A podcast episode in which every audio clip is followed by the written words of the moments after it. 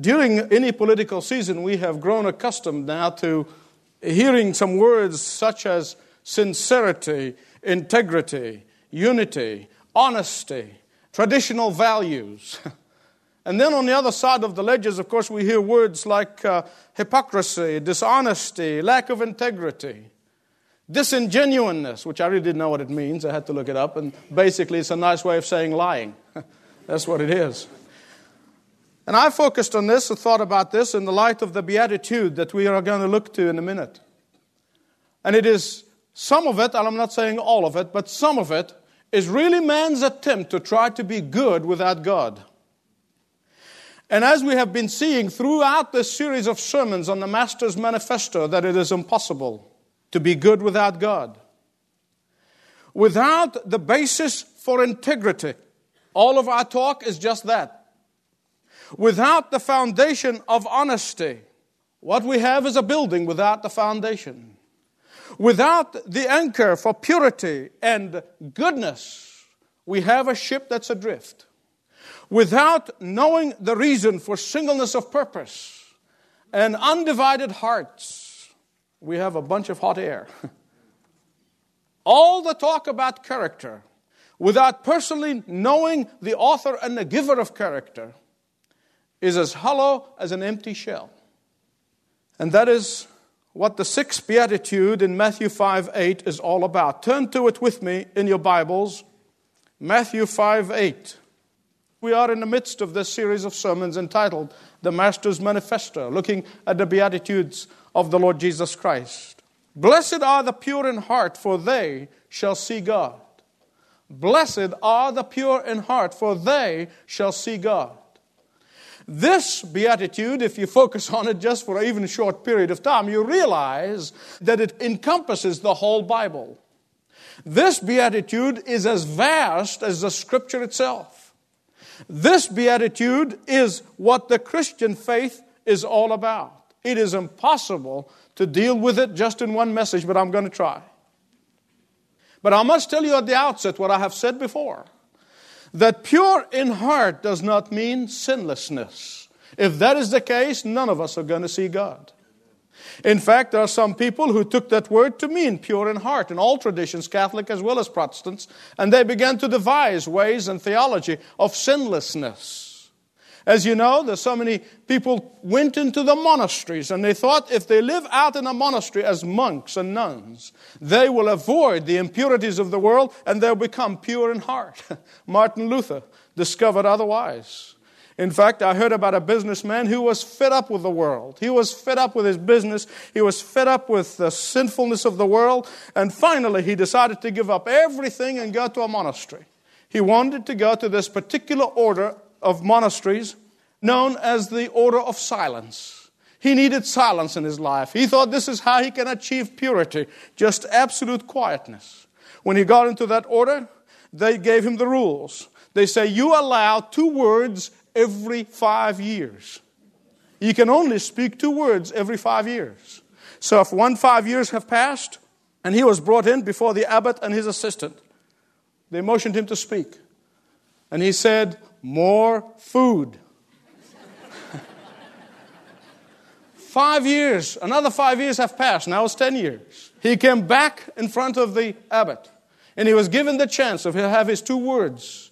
And he said, More water. Another five years have passed. Now it's 15 years. You're good with math? 15 years have passed. By that time, he had silence. I mean, he had it up to his eyeballs. And he blew up at the abbot. He said, I'm out of here. I have had it. I have asked for more food. I didn't get it. I asked for more water. I didn't get it. I'm out of here. Forget it. This is not for me. And then he took off. And the abbot looked at his assistant. He said, What's wrong with him? He did nothing but complain since he got here. Escaping the world will not make you pure in heart. Not in the way Jesus means it anyway. So, what is the heart? Let's begin with that first, from a biblical perspective. What does the Bible mean by the heart? You cannot read the scripture without realizing that the heart means several things. For example, in John chapter 14, when Jesus said to the disciples, Let not your hearts be troubled, it is a clear indication that the heart is the center of emotions. When Jesus said to the Pharisees in Mark chapter 2 and verse 8, Why do you question thus in your heart? is a clear indication that the heart is the center of our intellect. When the Bible said in Daniel chapter 8 that Daniel has purposed in his heart that he will not defile himself with the food of the king, the Bible clearly indicates that the heart is the seat of our will. So, when the Bible speaks of the heart, it means the master control switch of our whole being. When the Bible speaks of the heart, the Bible speaking about the command center of all areas of our lives. And not just that little organ that pumps blood into your body. No wonder Proverbs 4:23 says, "Watch over your heart with all diligence, for from it flows all the springs of life." And in Psalm 51, the psalmist said, "Create in me Clean heart, O God, and renew a steadfast spirit within me. Why? Because the heart in the Bible is the command center. But you know what that will do? Because it is the command center, therefore, it becomes the very source of our trouble. It becomes the very heart of our trouble. Jeremiah tells us in 17:9, the heart is more deceitful than all else and is desperately sick. Who can understand it? Jesus, the Lord Himself, said in Matthew 15 19, From out of the heart comes evil thoughts, murders, adulteries, fornications, theft, false witness, slander. These are all things that defile a person.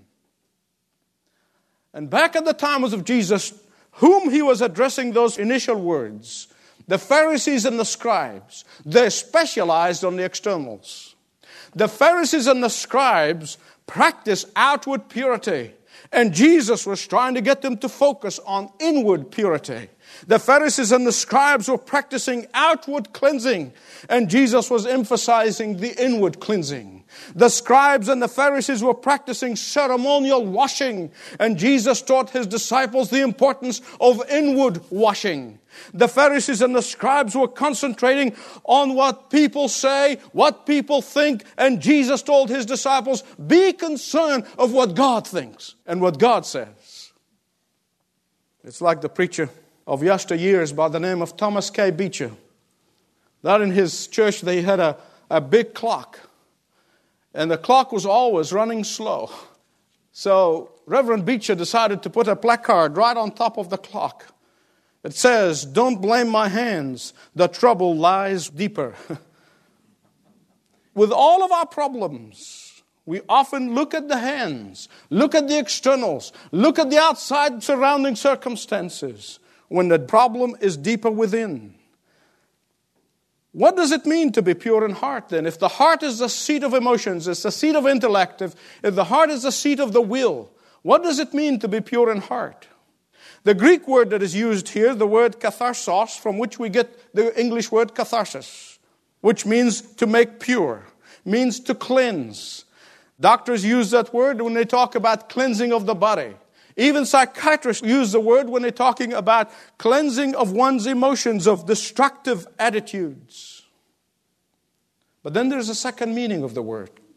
And the second meaning is this it means unmixed, it means unadulterated.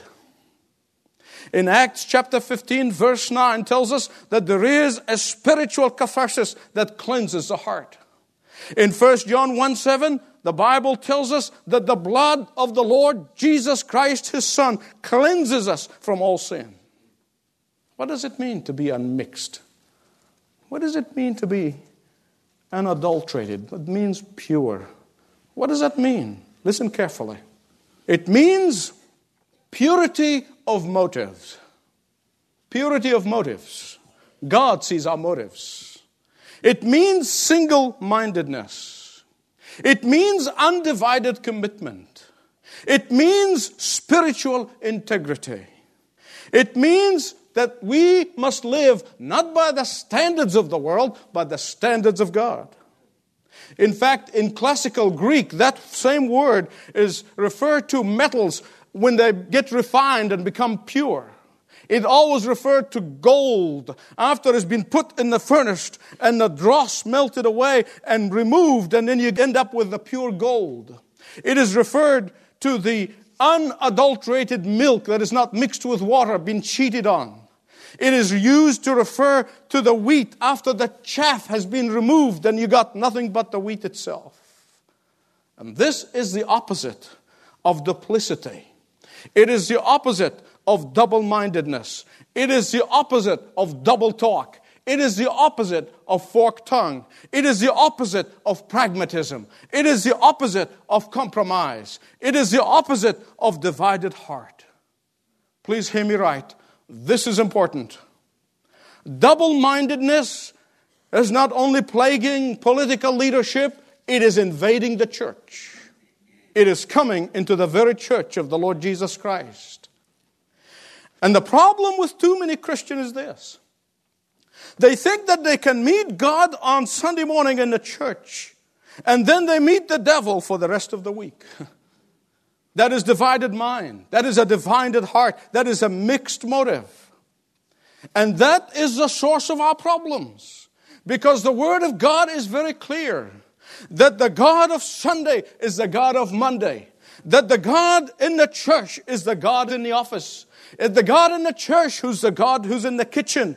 That the God who's in the church is the God in the boardrooms where decisions are made. That the God who's in the church is the same God in the factory shop. That the very God who's in the church is the same God who is in your social gatherings.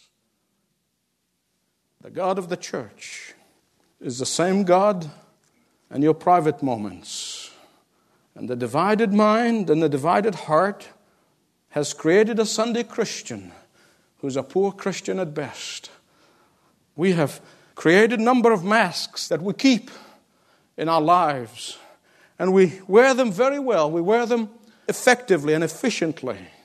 Here's a religious mask, and I wear that on Sunday and in special meetings, and then I have a party mask and I wear it when I'm in parties. And then I have a business uh, mask and I put that mask on when I'm conducting business. And, and then I have a, a mask for my private time and, and I wear that mask. No, no, no. No wonder our church is not making an impact upon the world today. The divided mind and the divided heart are not honoring to God. I don't know what made me think of that old story that I heard many years ago, I guess when I was focusing on this passage particularly. It's an old tavern who decided one day to move to the other side of town. It was a bar, a nightclub. And then when it became vacant, a church decided to lease the tavern, the old tavern, at least for a few months and make use of it.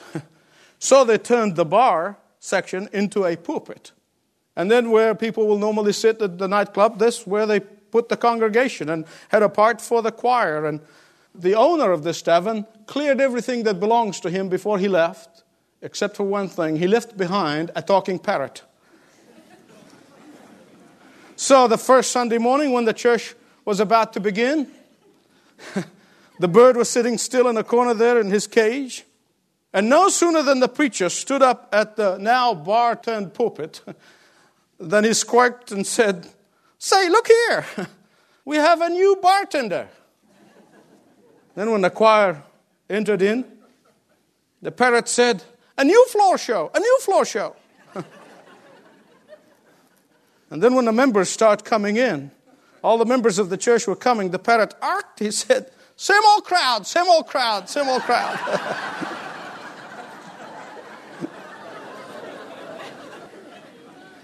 there are some Christians who really think that they can serve God and the world all at the same time. And the Bible said that's impossible. Jesus said you cannot serve two masters. You have to love one and hate the other. James said that friendship with the world is hostility toward God. And then he goes on in chapter 4, verse 4 to give us the answer. He said, Here's the solution cleanse your hands, purify your heart, you double minded people. Purity of the heart is more than just sincerity. You could be sincerely wrong. I am convinced that the road to hell is paved with sincerity. The prophets of Baal were sincere as they could be when they opposed Elijah.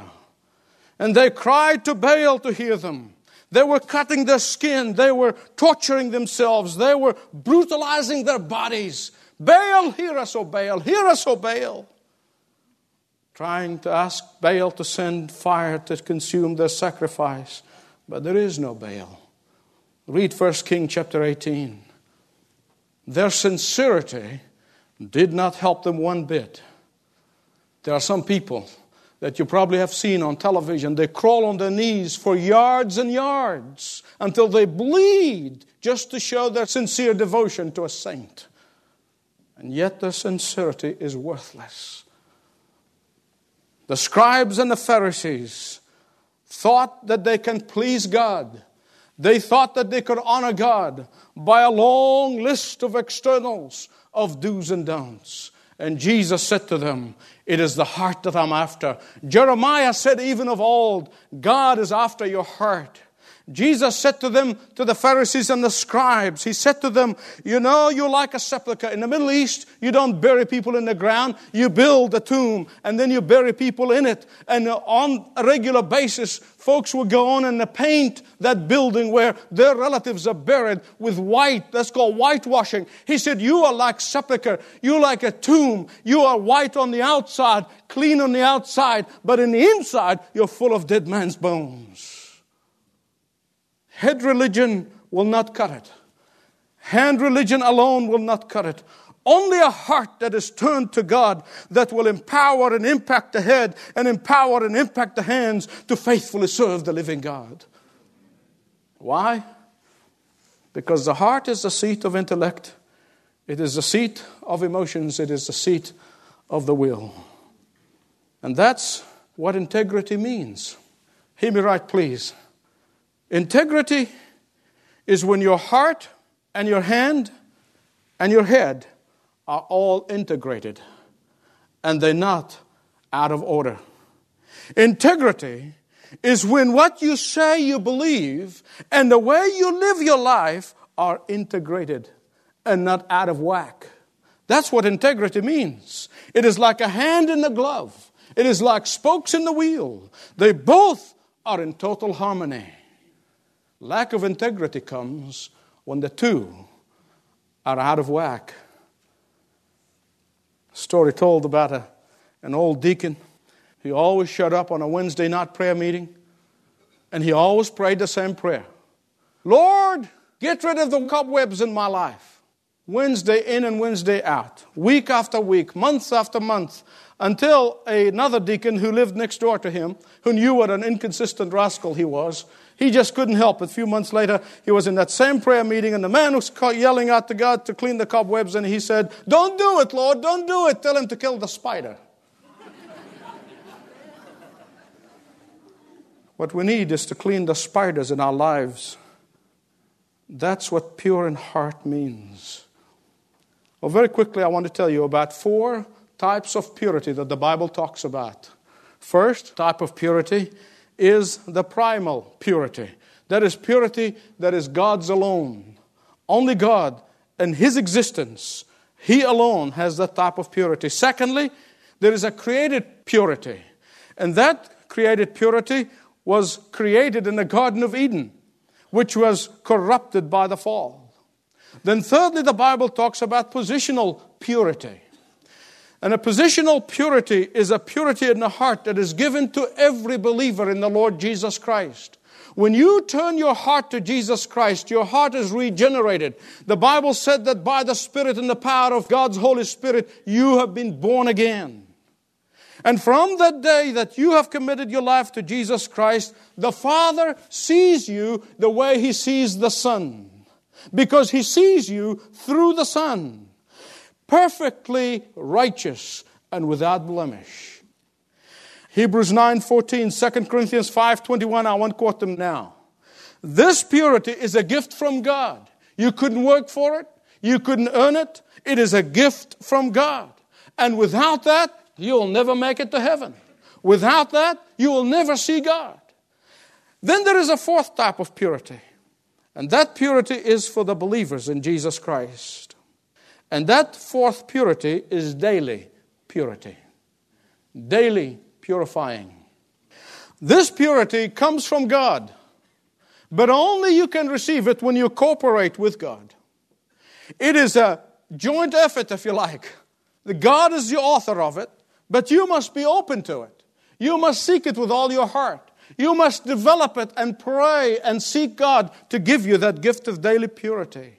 And that is why the apostle Paul implores the Corinthians. In 2 Corinthians chapter 7 and verse 1, he said, "Since we have these promises, dear friends, let us purify ourselves from everything that contaminates body and spirit, perfecting holiness out of reverence for God." That is exactly why the apostle Peter pleads with the Christians in 1 Peter 1:14. As obedient children, don't be conformed to your former lusts, which were yours in ignorance, but like the Holy One who called you, be holy yourself also in your behavior, because it is written, You shall be holy, because he is holy. Jesus said, Blessed are the pure in heart, for they shall see God. How does the pure in heart see God? Through the eyes of faith, we see Him now. But the day is coming when we're going to see Him as He is. We're going to see Him face to face. You cannot hear anybody singing about heaven and your heart does not long for heaven. There's something wrong with your Christian walk. We're going to see Him as He is. The pure in heart see God today at least in three different ways. First of all, they see Him in creation. The psalmist said, The heavens declare the glory of God, and the firmament shows His handiwork. Despite of the sin that's in the world, despite of failure that's in the world, despite of moral failure that's in the world, this still God's creation, don't you forget it. God created this world. He made this world. This is His world. This is His creation. This is His handiwork. You can see His signature everywhere.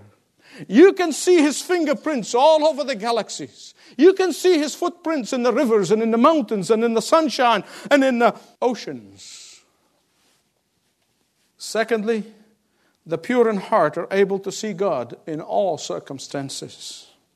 When you have a pure heart, you are able to see God in your personal life, in all the events in your personal life, even in the moments that you don't understand, even in the moments that are not explainable, even in the moments of suffering, in the moments of difficulties, in the moments of pain.